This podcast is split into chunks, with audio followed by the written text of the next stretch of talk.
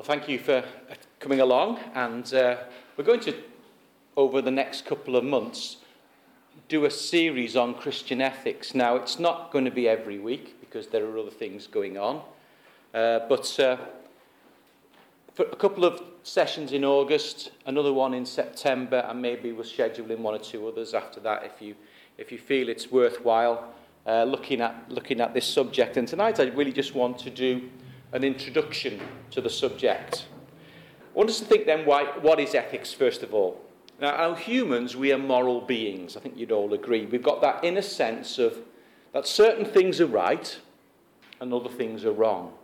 So, for example, if you're in the uh, supermarket and you're in a long queue and somebody pushes to the front of the queue, you immediately feel that's wrong, don't you? On the other hand, if you, I don't know, if you're, if you're walking by the side of, a, of, a, of the Weaver, River Weaver, and a child falls in and somebody dives in afterwards, risking their life, you immediately think, well, that's, that's good, that's right. We've got that moral sense within us of good and also uh, of, of bad.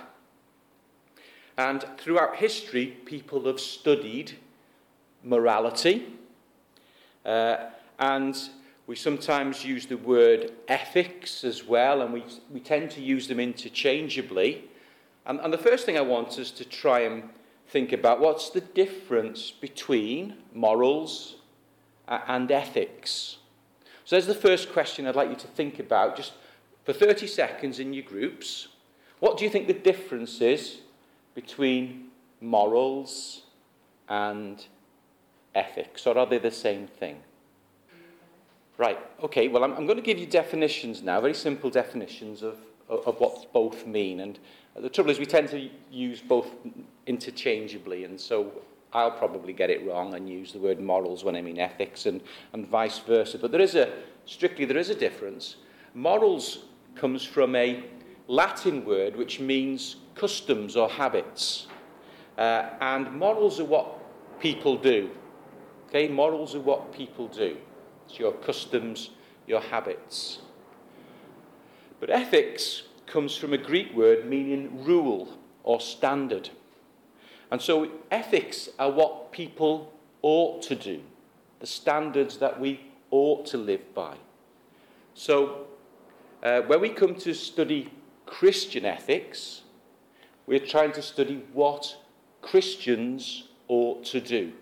That's what we, we're doing. So there is a distinction. So morals are, morals are how you live, and ethics is how you should live, if you want a very simple uh, you know, explanation of the difference. So, why do we study ethics? Well, I think you'd, you probably realise that we make moral decisions every day. Uh, and each of us has a set of morals that we, we live by. Uh, but people never usually think about the, the principles that underlie those morals. Okay? And that's okay until we face a, a situation which we've never encountered before. Maybe a moral dilemma. And these moral dilemmas are being sort of thrown up all the time now by advances, for example, in medical science and when you face a new uh, situation, a moral dilemma to you, you, you can be left asking questions well, well, is this right or is this wrong? How, how should I respond to this, this thing? You know, and, and am I responding consistently? Now, a person who understands the, the ethics, the underlying principles that, that underpin their morals or their morality, then those people are better equipped to, to deal with those situations. So we, it's, it's, it's easier then to decide whether something is right or wrong. Now, as, as Christians, of course, we believe the, the basis for our ethics is, is God's Word, the Bible. Okay? We believe, and the Bible teaches, that God is a moral being, He has a moral character. Uh, and also, his, his character is unchanging. The theologians use the word immutable. I'll give you a couple of references here, but we'll not, we'll not look, look them up now. But Malachi 3 6 and James 1 17.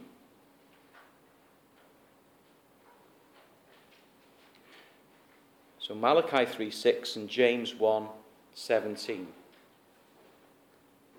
And so, if God is moral and He's unchanging, then we have to accept that God's, God's judgment of right and wrong doesn't change either. He's unchangeable in his moral character. So, what God said was right and wrong in the Old Testament still stays the same. Today, God is unchanging in his moral character. And if it, that's true, then we wouldn't be surprised then that the moral commands that we find in the Bible all fit together because they, they come from the same person. The same person, God, who, whose, whose word it is, then with, with all these different commands that we find in God's word, we shouldn't surprise us then that they all fit together. And that's hopefully what we'll find as we, as we study the subject. Now, and we want to try and understand that. That's the purpose for, for studying Christian ethics, to try and understand what the Bible teaches us about uh, ethics and how we, we should respond to that. Now, I want us to look at some alternative ethical views because, as you can imagine, the Bible is not the only uh, ethical view. There are a myriad a multitude of different ethical views that you will find today.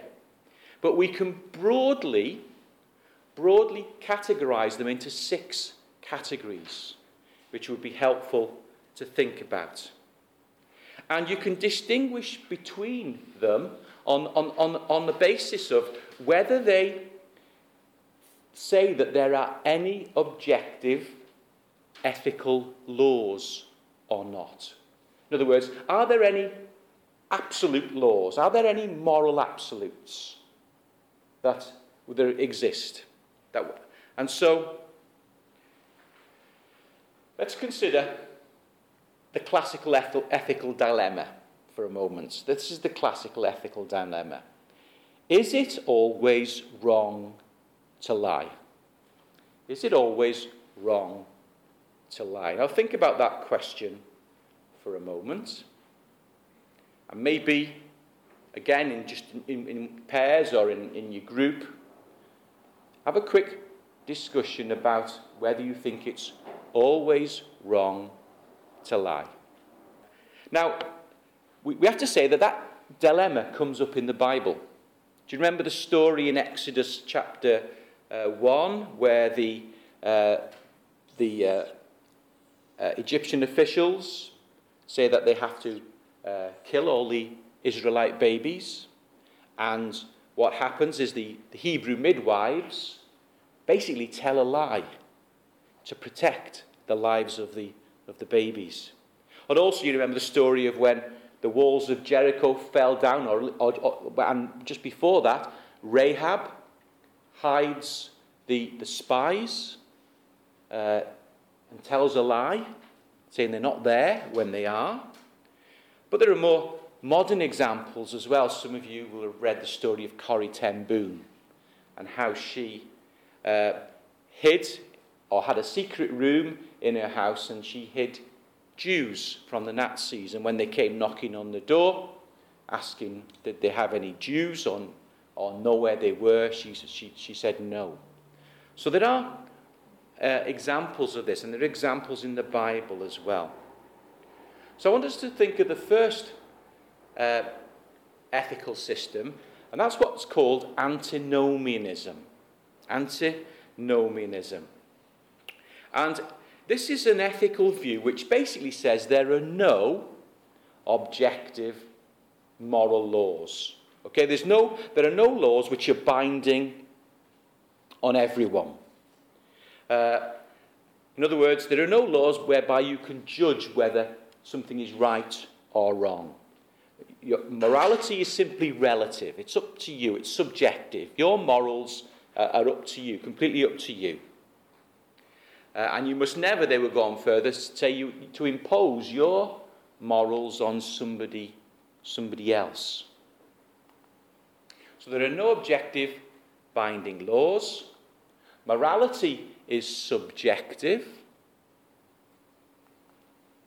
And two examples of uh, systems which would come under this, uh, what, it, what we call existentialism. And if you want homework, you can try and find out what that is. Uh, and evolutionism, which is another one.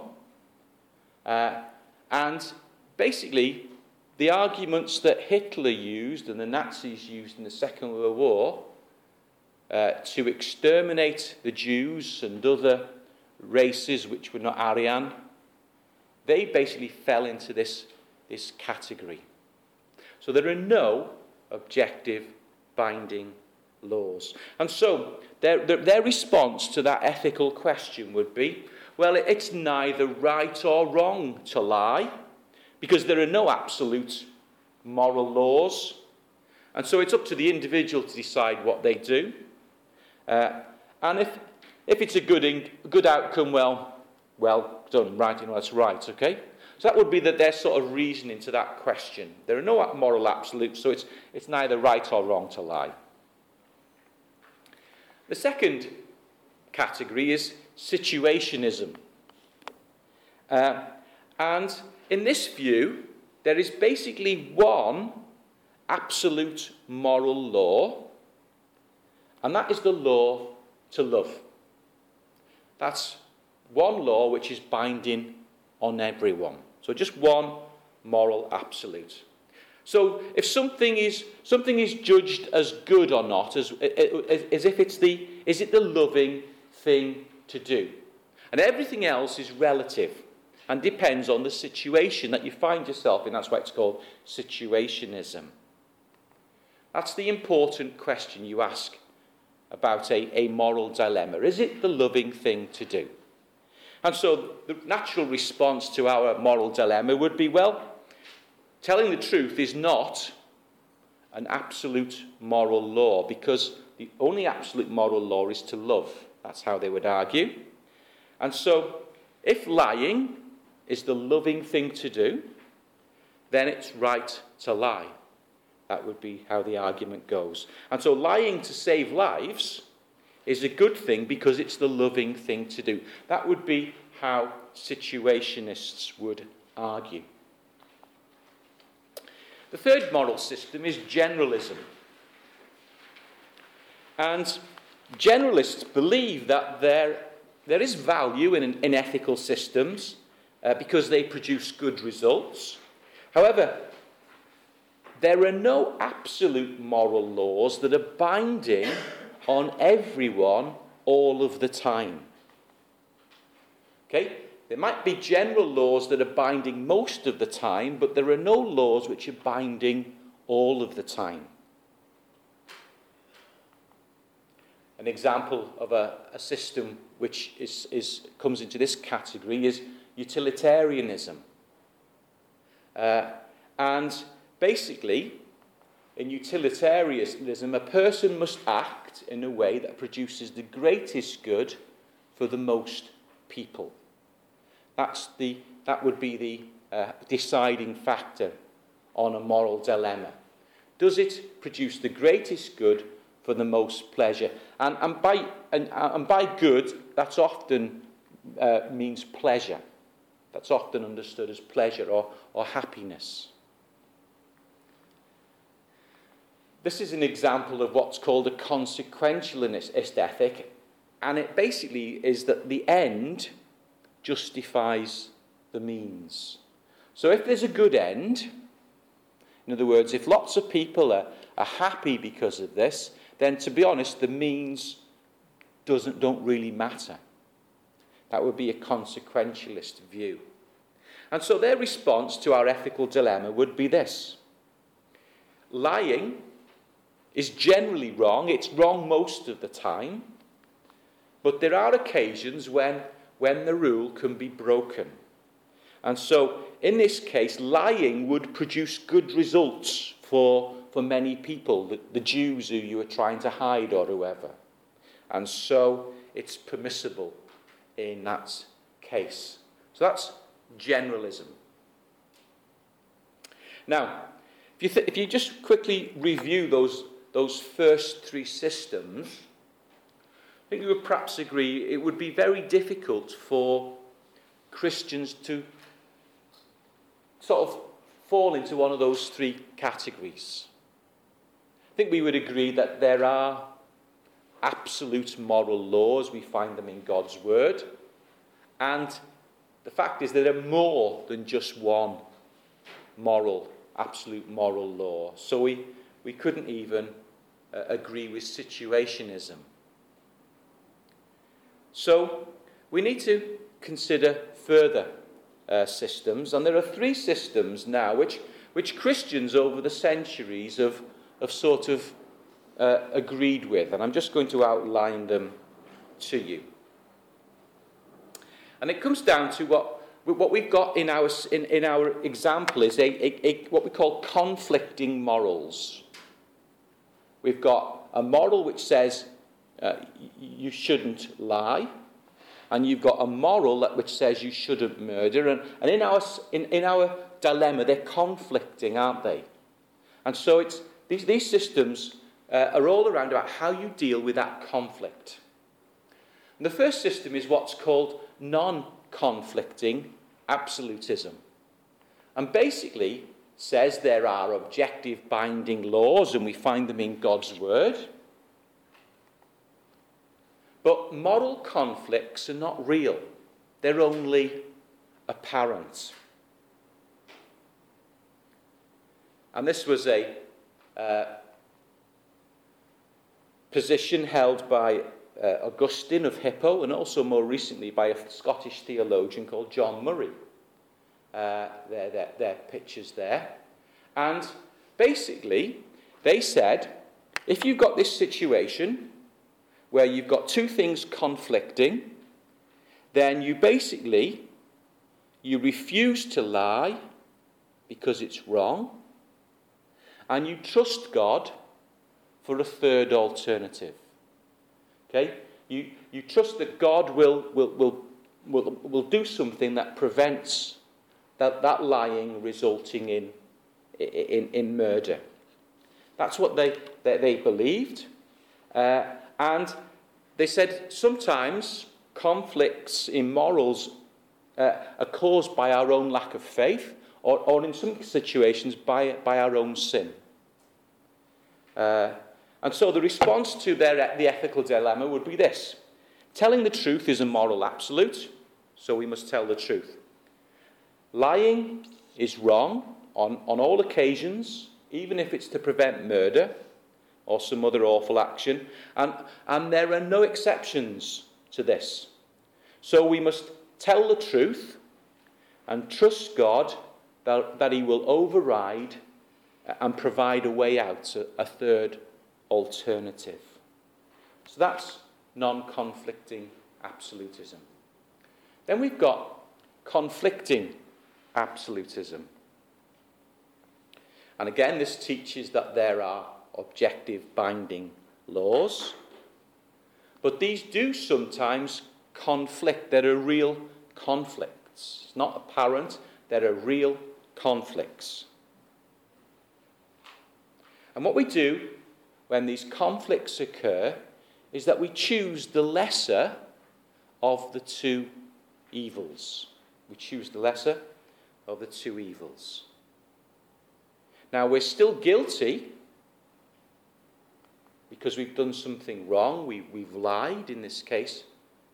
So we need to confess.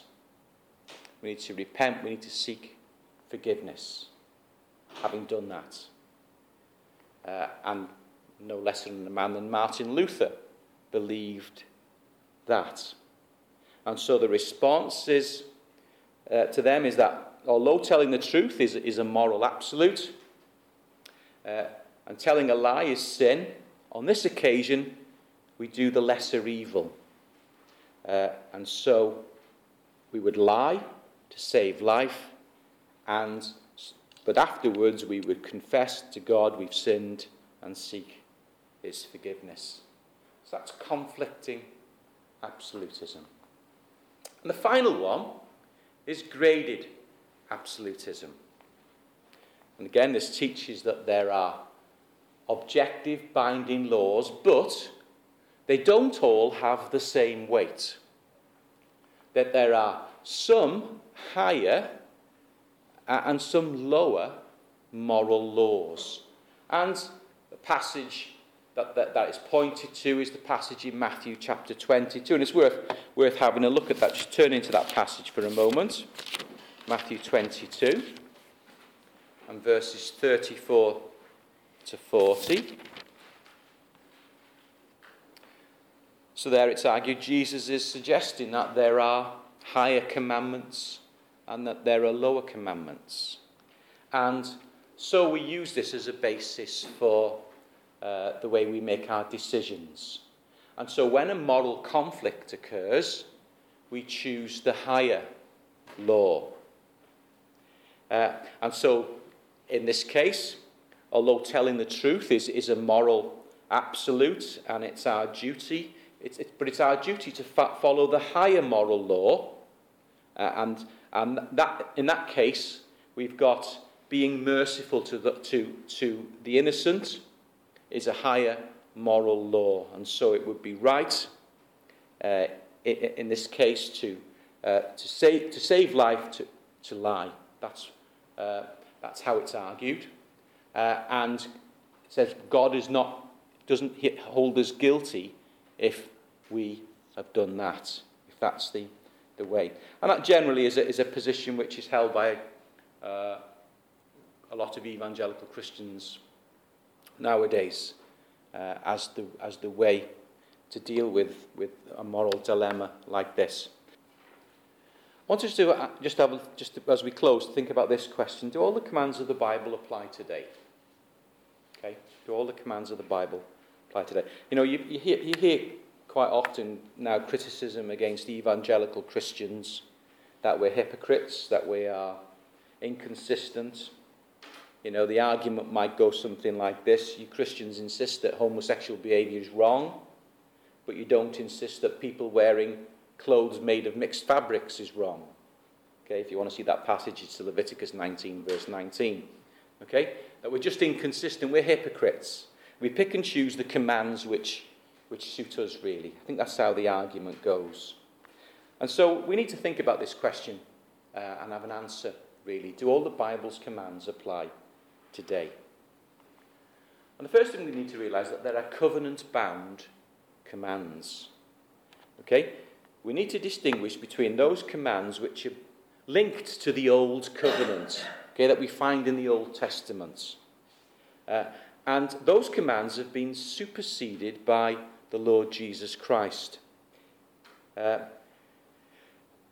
but other commands that we find in the Old Testament, we also find in the New Testament.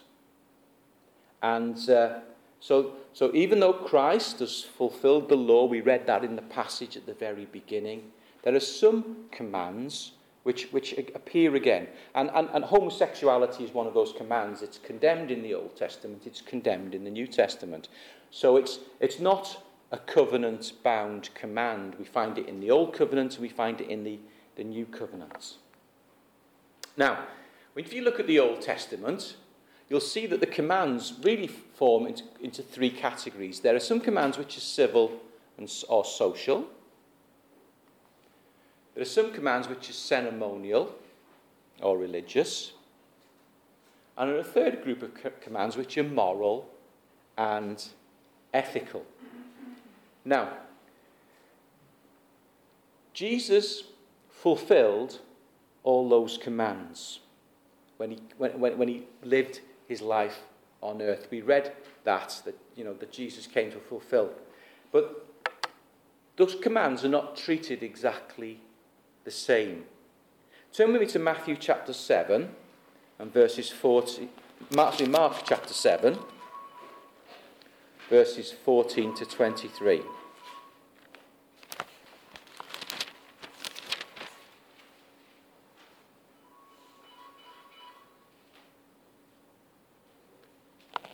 There's an argument going on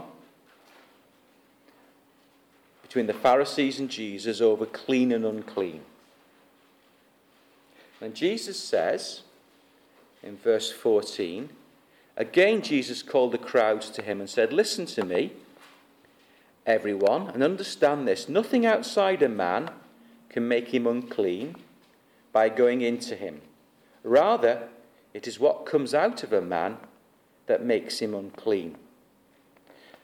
After he left the crowds and entered the house, his disciples asked him about this parable. Are you so dull? He asked. Don't you see that nothing that enters a man from the outside can make him unclean? For it doesn't go into his heart, but into his stomach, and then out of his body. In saying this, Jesus declared all foods clean. In other words, we, is referring here to the ceremonial law. Okay? The things which were clean and unclean. Then he goes on and says this What comes out of a man is what makes him unclean. For from within, out of a man's heart, comes evil thoughts, sexual immorality, theft, murder, adultery, greed, malice, deceit, lewdness, envy, slander, arrogance, and folly. All these evils come from inside and make a man unclean. Those things which Jesus describes there all fall into the moral and ethical commands. So they're moral and ethical commands which, which continue in, in the New Testament. Jesus has fulfilled it all, but as Christians, we are still expected to follow the moral and ethical commands. So there we've got the old covenant. I tried to explain this in a little, a little diagram which has got civil, ceremonial, uh, ceremonial and moral uh, laws. Christ fulfilled all the law, but some of the moral laws have been carried over in the new covenant. And as believers, we are expected to, uh, to obey them. Now, we don't obey them for our salvation, we obey them because it pleases God. That's why we, we do it. Now,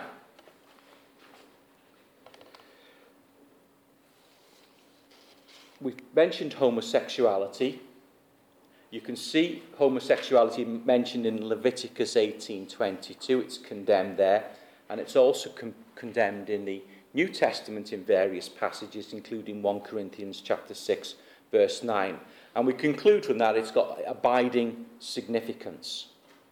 When we look at the moral commands in the New Testament, we find that there are two types. First of all, there are moral commands which are cross cultural. They apply to all cultures at all times.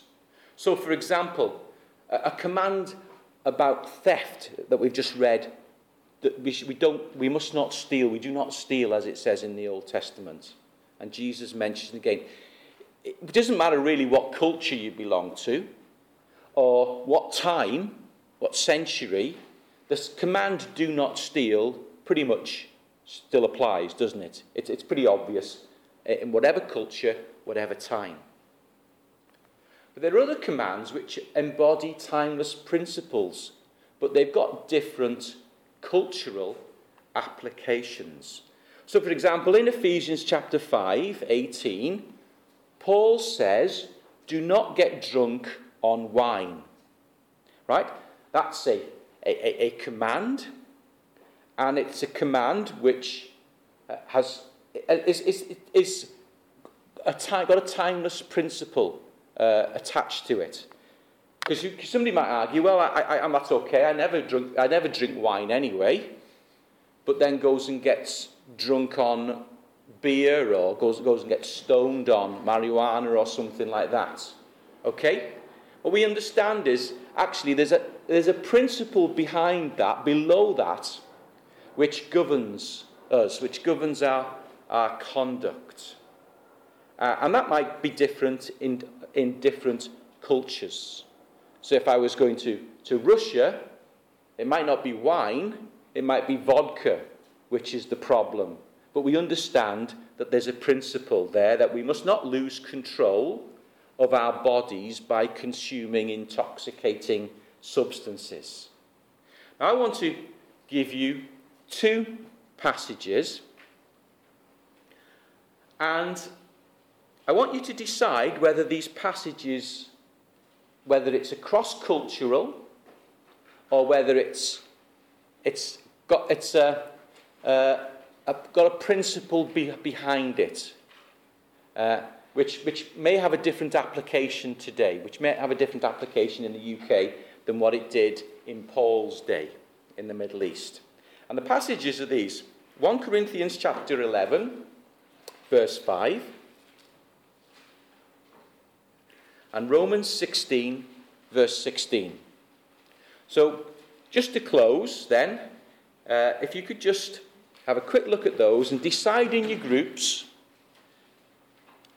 cross cultural or embodying a timeless principle.